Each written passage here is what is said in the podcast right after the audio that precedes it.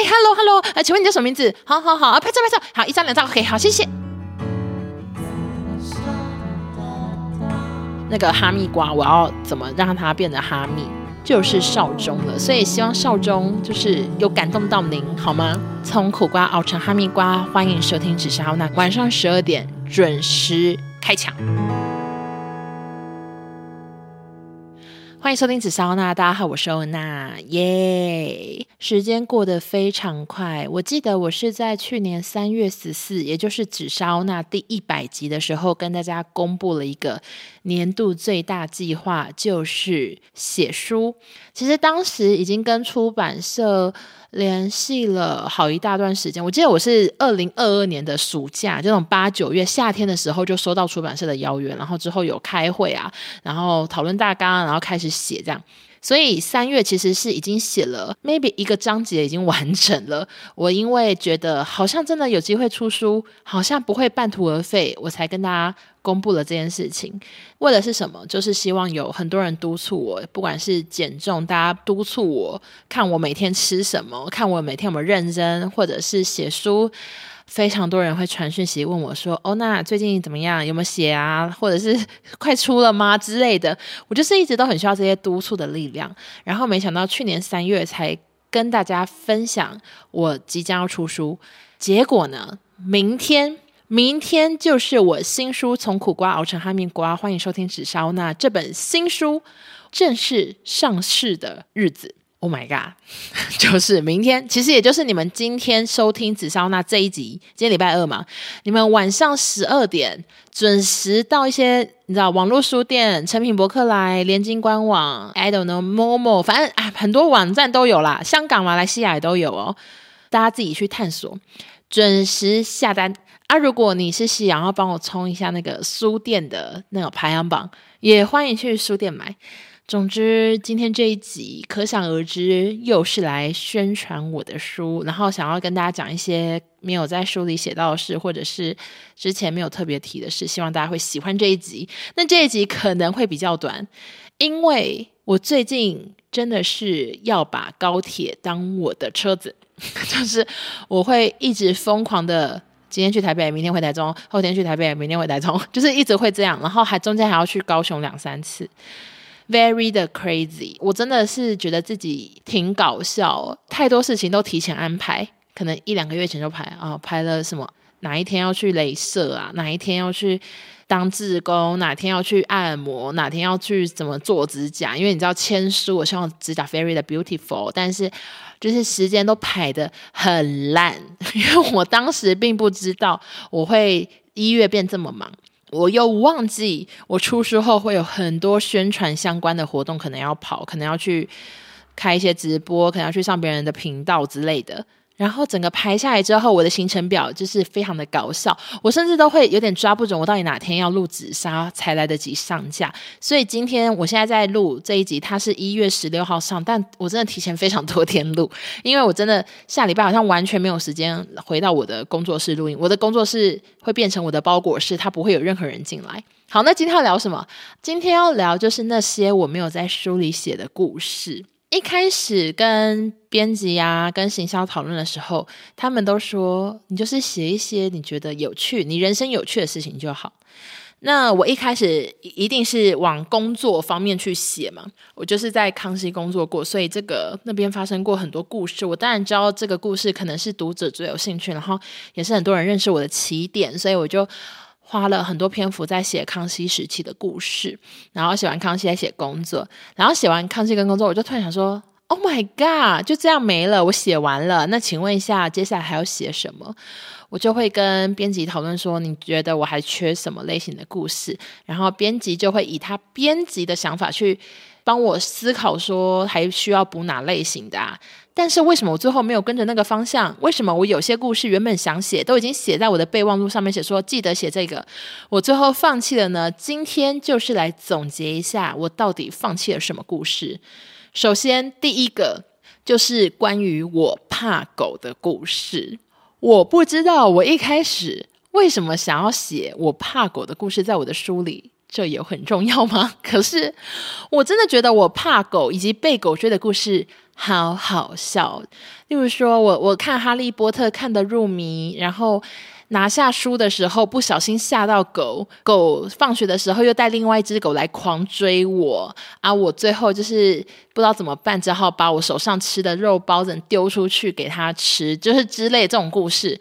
我以前在 podcast 都讲过，直播讲过，然后我我也觉得自己就是怎么会从原本这么怕狗的人，变成现在不怕狗，看到狗不用绕远路的人。但是我一想说，OK，好，来写这个好了，又顿时很难下笔。我想说，谁想知道？有人想知道我怕狗的故事吗？而且我发现写书有一件很重要的事情，就是头跟尾真的好重要。就是你头，我到底要怎么？为什么要提这件事情？啊，我尾要怎么收？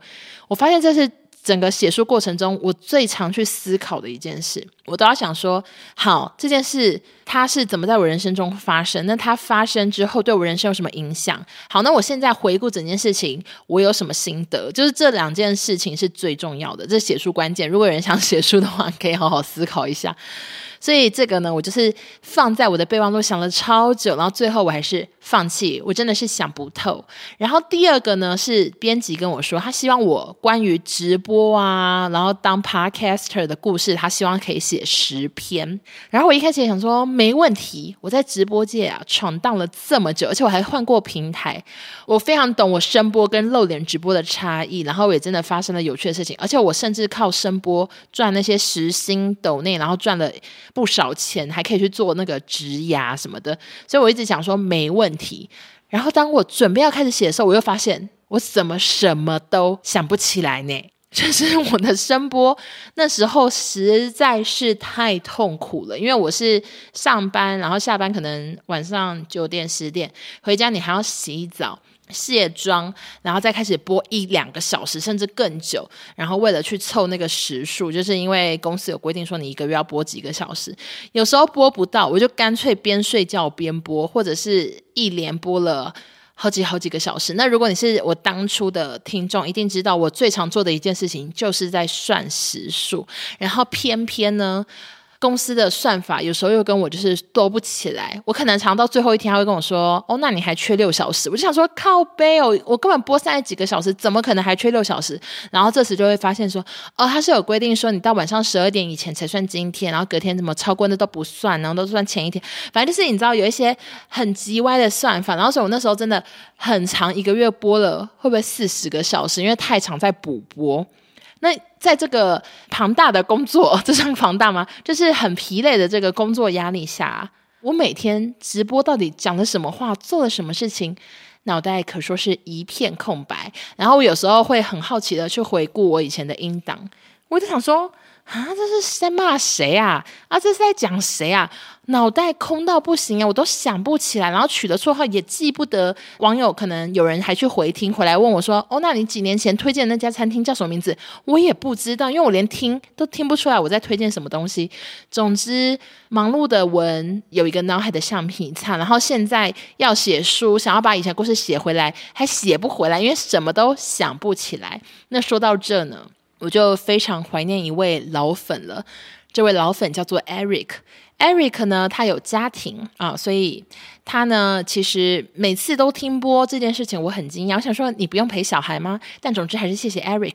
他当年呢，就是会特别的在他的备忘录写说：“欧娜八月三号去跟美眉看车子，八月四号去干嘛干嘛。”其实他这个日记啊，真的是对我来说很重要。但是我又不好意思在写书的此刻还去问他说：“可不可以给我一下你的日记？”所以最后呢，我就是放弃了直播篇，我放弃了很多有趣的故事，而且其实。因为我当时在那边直播太久了，我还遇到一些诈骗呢，就是有那种假冒自己是谁，然后说一人分饰几角的，我都遇过，而且相当的有名。当时在我的听听者圈，呃，不，这叫什么？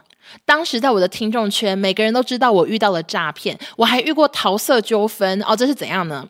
就在这边，现在这边跟他讲，就是那时候我在一个那边听播，然后因为我播完之后。就会顺便去逛一下别的主播的直播间，就顺便跟大家打招呼这样。然后我就播播播，听听听啊，就听到一个在唱歌的男生。其实他唱歌真的不怎么样，因为我是有做过选秀节目的，那个男生的声音他没办法过初赛，就是很普通。但是因为他的听众实在是太少，然后想说好，我就待在这里，就是听听你唱歌，然后帮你支持支持之类的。结果呢，结束后他就有宣传他的 IG，然后以前的我就是。还不会仔细的思考，说我到底跟这个人以后会有联系吗？有需要追踪他吗？我现在很会思考，而且我现在很擅长退追那些我已经没有在追踪的人。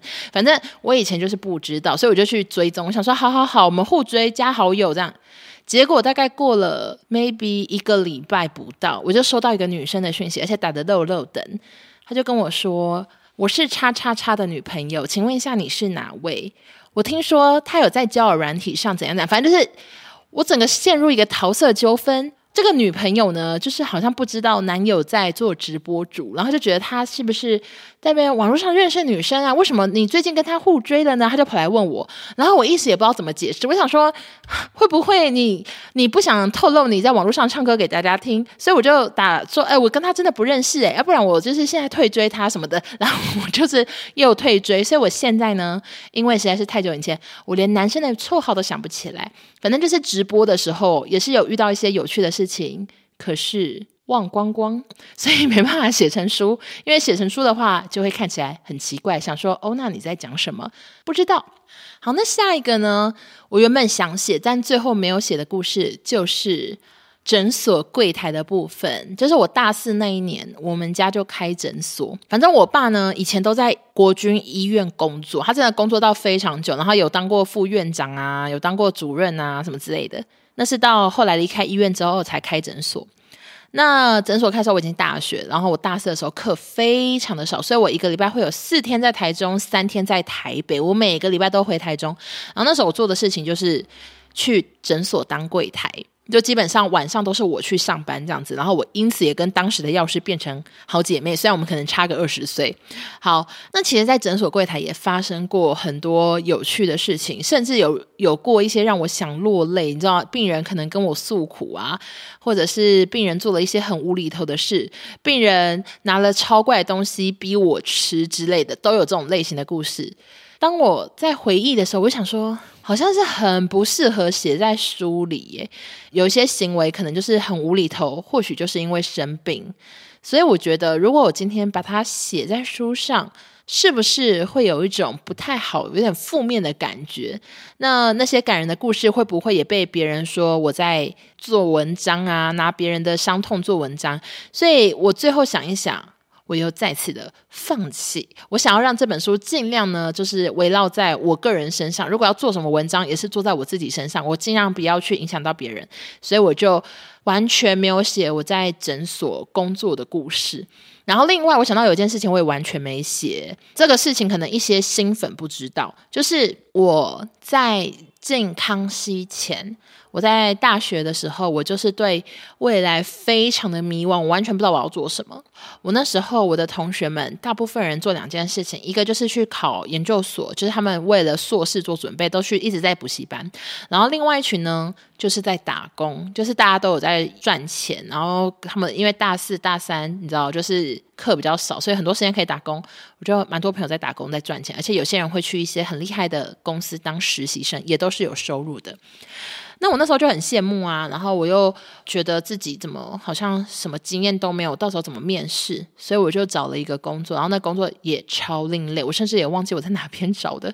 他就是一个像是娱乐新闻的记者，哎，怎么怎么像我现在做的工作啊？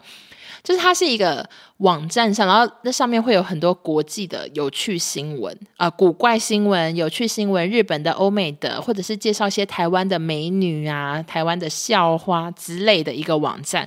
这个网站现在已经倒闭了。那我当时就是不知道在哪边看到这个征才消息，我就去当了这个娱乐新闻的记者。那这个记者呢，对我非常的方便，因为。我那时候也没有什么面试经验，然后他也不用面试，他就在网络上，你直接跟那个做这个网站的人讲一个话，这样就好了。然后他付款方式也很特别。其实我现在回想起来，我是不是有遇到诈骗？也没有啊，因为我真的有赚到钱，而且我也没有赔钱。他都是用 PayPal，就是他完全没有要开户啊，然后要签劳报单都没有，他就是每个月算美金，然后这样子。给我钱呢，然后那个那个美金，它的计算法就是看你的文章几个字加文章多少浏览次之类的，所以我那时候是赚美金，好怪好怪。然后反正后来我就是要去康熙上班的时候，我就跟这个网站请辞，而且我那时候也说，哎，我要去做电视节目了，他们还说好啊，勿忘我们什么的，以后可以提拔我们之类的。然后简单网站大概我工作不到三个月就倒了，就是一个非常冷门的工作经验，冷门到我甚至。想不起来我有没有写在我的履历表上，应该后来去一期是完全没有写，因为太怪了，很怕人家觉得我就是一个诈骗集团。好，反正这个也算是一个 about 我的人生的一个小故事，但是我也没写，因为实在是不知道怎么写。然后下一个呢，我也没有写到书里的故事，就是关于我是医生的女儿这件事情。其实我现在回想想说，好像是可以写，但是。我就是都没有写啊，为什么呢？特别想起的一个点，可能不是你们想说哦，什么家里管很严呐、会希望我也当医生啊，这完全没有，我们家都没有这种事情，因为他们很早就知道我自然很烂，不可能当医生，然后功课也不怎么样。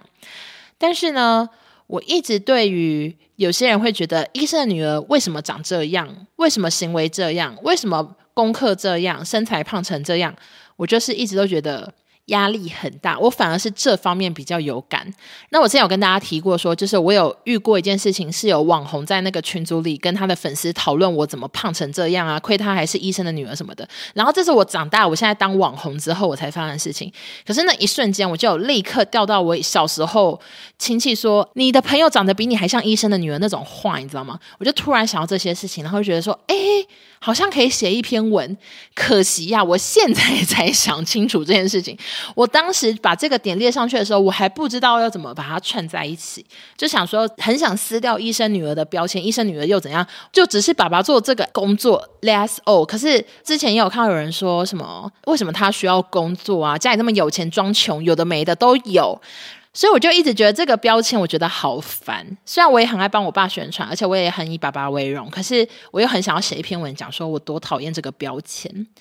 回应一下曾经被质疑说为什么要赚钱，因为对我来说，爸爸从小已经栽培我，花了非常非常多钱。我从小都念私立学校，因为。我就是一个念公立也念不到很好的学校，然后我曾经因为不想要再花爸妈这么多钱，我很要求自己要去念公立，就是我有主动争取，结果也是跟家里大吵架，我妈就觉得说你那个公立离离我们家很远，你就去念私立的，然后我就真的最后变成我从小学到大学全部都念私立，然后好贵，因为我还念双语学校，很贵很贵这样。那我当然知道，我爸他或许有时候还是可以。赞助我，资助我，因为像是我刚入行，然后我那时候薪水很低的时候，他每次见到我都会塞钱给我，这也都是真的。但是现在越来越有能力，我当然不想要在家里游手好闲，然后每天啃老族跟爸爸拿钱，所以这就是为什么我要认真工作的原因。然后也期待明天书上市后大卖，以后版税可以当成另一个收入的一条线，好吗？好。好，那下一个呢？编辑要我写，然后我最后也没写。他说希望我可以写一些跟妈妈一起去美国待产的故事，然后。我妈去美国待产那时候呢，是我大概大班的时候。然后我唯一的记忆就是我们两个人去唐人街、去 Chinatown 之类的地方吃肉包，然后半夜两个人双双落赛到没完没了的故事。请问一下，这个我写出来是要放在哪一篇呢？而且它的它的起头跟它的 ending。我真不知道写什么，所以这个呢，那时候编辑有写说可以写，我我我我就是直接假装没看到，然后算了算了，我真的不知道写什么，再见 这样。好，那下一个也是编辑有希望我写，我最后 pass 掉的，就是关于友情，因为其实蛮多网友都会问我说，哦，那你觉得你朋友很多啊，或者是你很多不同时期的姐妹淘啊，你怎么维持感情的？那我当然有非常多要好的姐妹，然后我们也都真的很关心彼此，而且一直保持着联络。可是我想说，哎，请问一下，友情到底要怎么写一篇文呢？而且，而且我就是要写谁？我写 A，那请问一下 B、C、D、E、F、G，他们会想说，为什么你写 A 啊？我是什么？就是我整个就是百思不得其解，然后我也不知道怎么下手。所以这个友情篇呢，在我这本书已经有亲情、工作、爱情等等的情的时候，我是放弃了友情。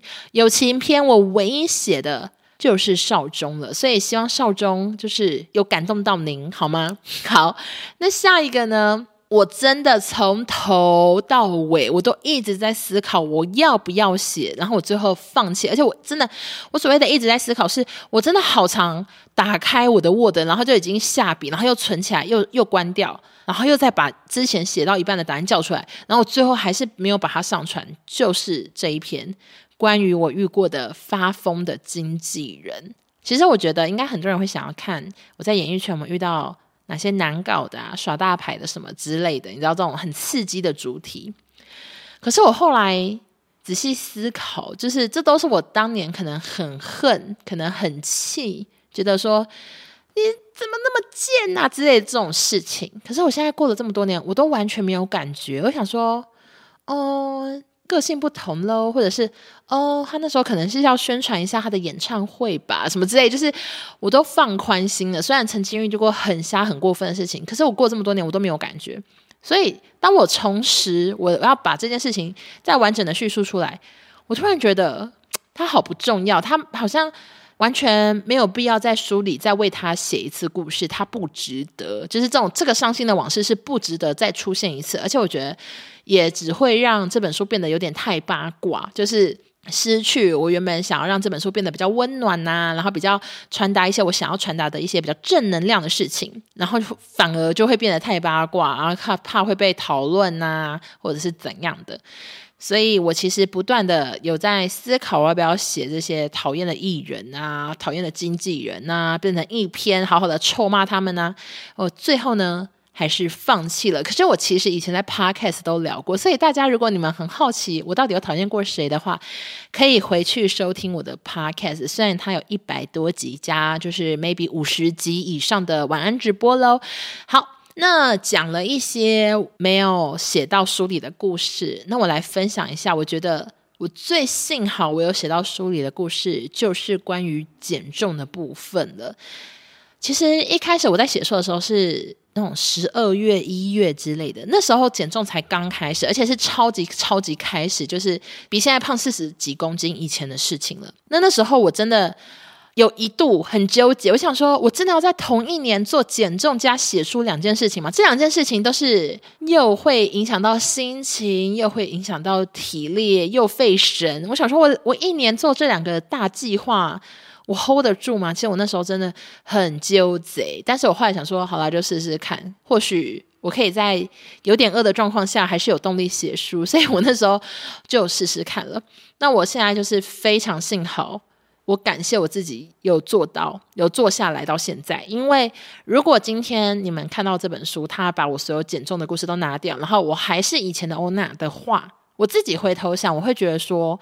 这是一个胖女生，她很痛苦。她小时候被霸凌，然后她工作也遇到不好的事情，然后她感情也不顺，她什么事情都不如意。然后她努力的想要在苦瓜日子呢找到一些笑点，让自己变快乐。那她现在的快乐是来自于她可能呃有一点知名度之类的。我不知道，我不知道如果我没有减重的话，那个哈密瓜我要怎么让它变得哈密？因为我的哈密可能会。变成说，像现在身体变健康，有男友的陪伴，开始减重什么之类，这可能是我哈密瓜的成分。但是如果今天我把全部都拿掉之后，我就会发现这本书它的最后的 ending 可能会是。为什么你已经这方面这么的不如意，然后你也很痛苦，但是你还是什么都不做？那这本书会变成一个抱怨的书呢？所以我真的也是整本写完之后回头看，我就会觉得说，幸好我有开始减重，然后有把这一部分都跟大家分享，有分享我的减重 paper 啊，然后我的什么减重观念，我都有写在里面。所以我觉得。这让这本书变得更完整，没有让它变成一个好像就是我的抱怨日记、我的伤心日记，然后没有好的 ending 这样子。那明天呢，就是我的新书。从苦瓜熬成哈密瓜，欢迎收听《只是欧娜》这本书的上市日子了。今天晚上十二点，各大通路都会上假。然后非常多人关心的亲签版红包袋赠品的部分，我在最后来跟大家宣传一下。首先，每个通路基本上都有亲签版加红包袋，那部分通路还会有额外的赠品。那亲签版加红包袋。以及赠品呢，全部都是限量的。当你那个通路看到赠品已售完，就是那个多送你的那个赠品啊、保养品之类的那个东西呢，它已经送完了。但是你继续下单，还是有机会买到亲签版加红包袋。那整个亲签版加红包袋卖完之后，它就会写售完。那别忘了，这个平台还是有另一个产品是。纯书没有签名的书，所以就看你想要锁定哪一个。如果你觉得说你只是想要买到书，然后不在意签名的话，你可以直接去抢纯书的那个书。那如果你是想要有红包袋、有赠品，然后有签名的话，你就是请准时锁定那些通路好吗？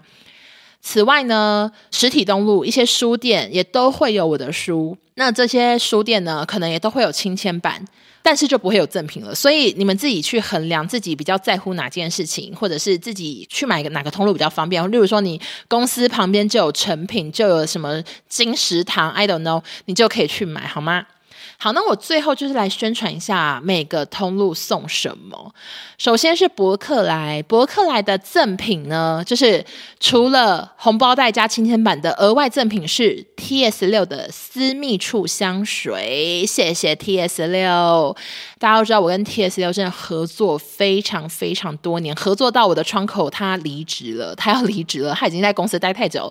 好，那这次很感谢 TS 六赞助了非常多份的私密处香水水到博客来这个平台，所以大家如果你们本来就很喜欢 TS 六这品牌，然后也很想要有个随身携带的私密处香水，让你约会啊，然后呃，除了约会之外，好像没别的场合，或者是你本身就是希望自己下面香香的，请锁定博客来这个平台。好，那接下来介绍赠品呢，则是感谢我合作也是非常多次护手霜大受好评的奇叶雅。那奇叶雅呢，这次提供了超多赠品到不同平台。它总共提供了四种赠品，第一个赠品呢是奇叶雅维生素 CB 三光感保湿洁面凝胶，就是洗脸的啦，主打可以温和清洁，同时滋润肌肤。那这个洁面凝胶呢会在成品官网。好，那下一个呢是 CB 三烟碱酰胺。光感滋润化妆水其实都是同一个系列，然后它也是在成品官网，所以它是会随机出货。如果你对洁面凝胶跟化妆水比较有兴趣的话，就可以去锁定成品官网。好，下一个呢是他们提供的奇叶雅维生素 CB 三平滑高光脸部去角质凝胶，这个凝胶呢是在 Momo。如果你就是脸部很想去角质的话，请去 Momo。好，最后一个呢是奇叶雅维生素 CB 三烟碱酰胺。提亮活肤精华，这个精华赠品呢会出现在联经的官网，就是你去搜寻联经出版社的那个官网也会有这个赠品。总共呢就是有四个赠品会分布在三个平台，非常感谢合作多年的奇叶雅。嗯、因为我呢出书，当然是希望能多送给大家一些喝康，让大家觉得这本书。很赞，那我只能说，奇叶雅的赠品呢，基本上全部都比我的书还贵。像是那个精华乳，它的建议售价是五百八，然后我这本书才三百多块，所以你等于是买一还不止送一，有一种哦，真的是好划算的感觉。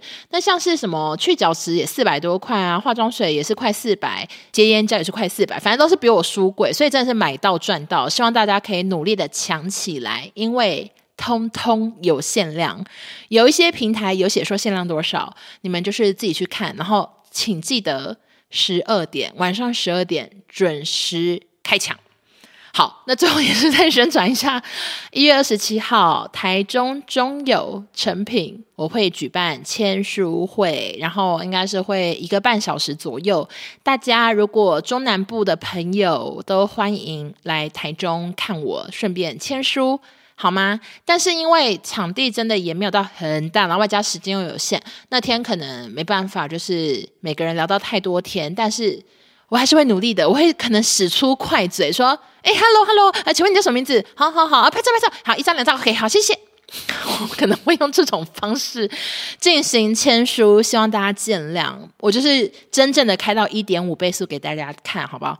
然后另外呢，二月底呢也会在台北举办签书会，那详细的时间我之后会公布，或许会不会这一集上架的时候我已经公布了？I'm not sure，因为我在提早太多天录音。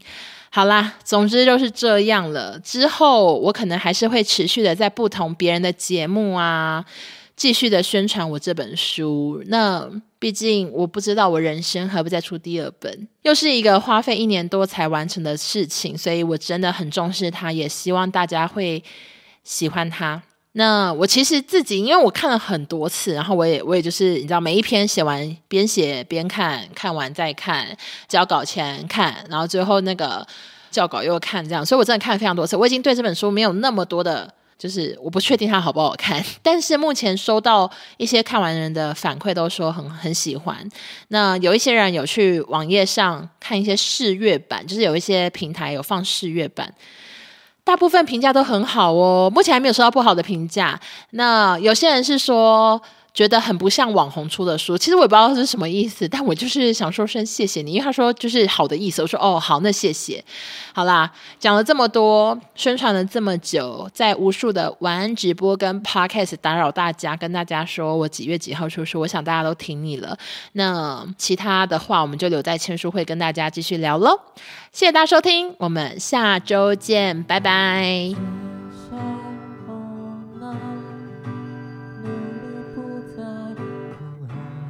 明天就是我新书《从苦瓜熬成哈密瓜》，欢迎收听纸烧》那这本新书文文的作品上市的啊、一天了。重来重来，我们的作品正式上市的，怎么那么难念？主打呢是可以温和清洁，并且滋润肌肤。我讲什么啊？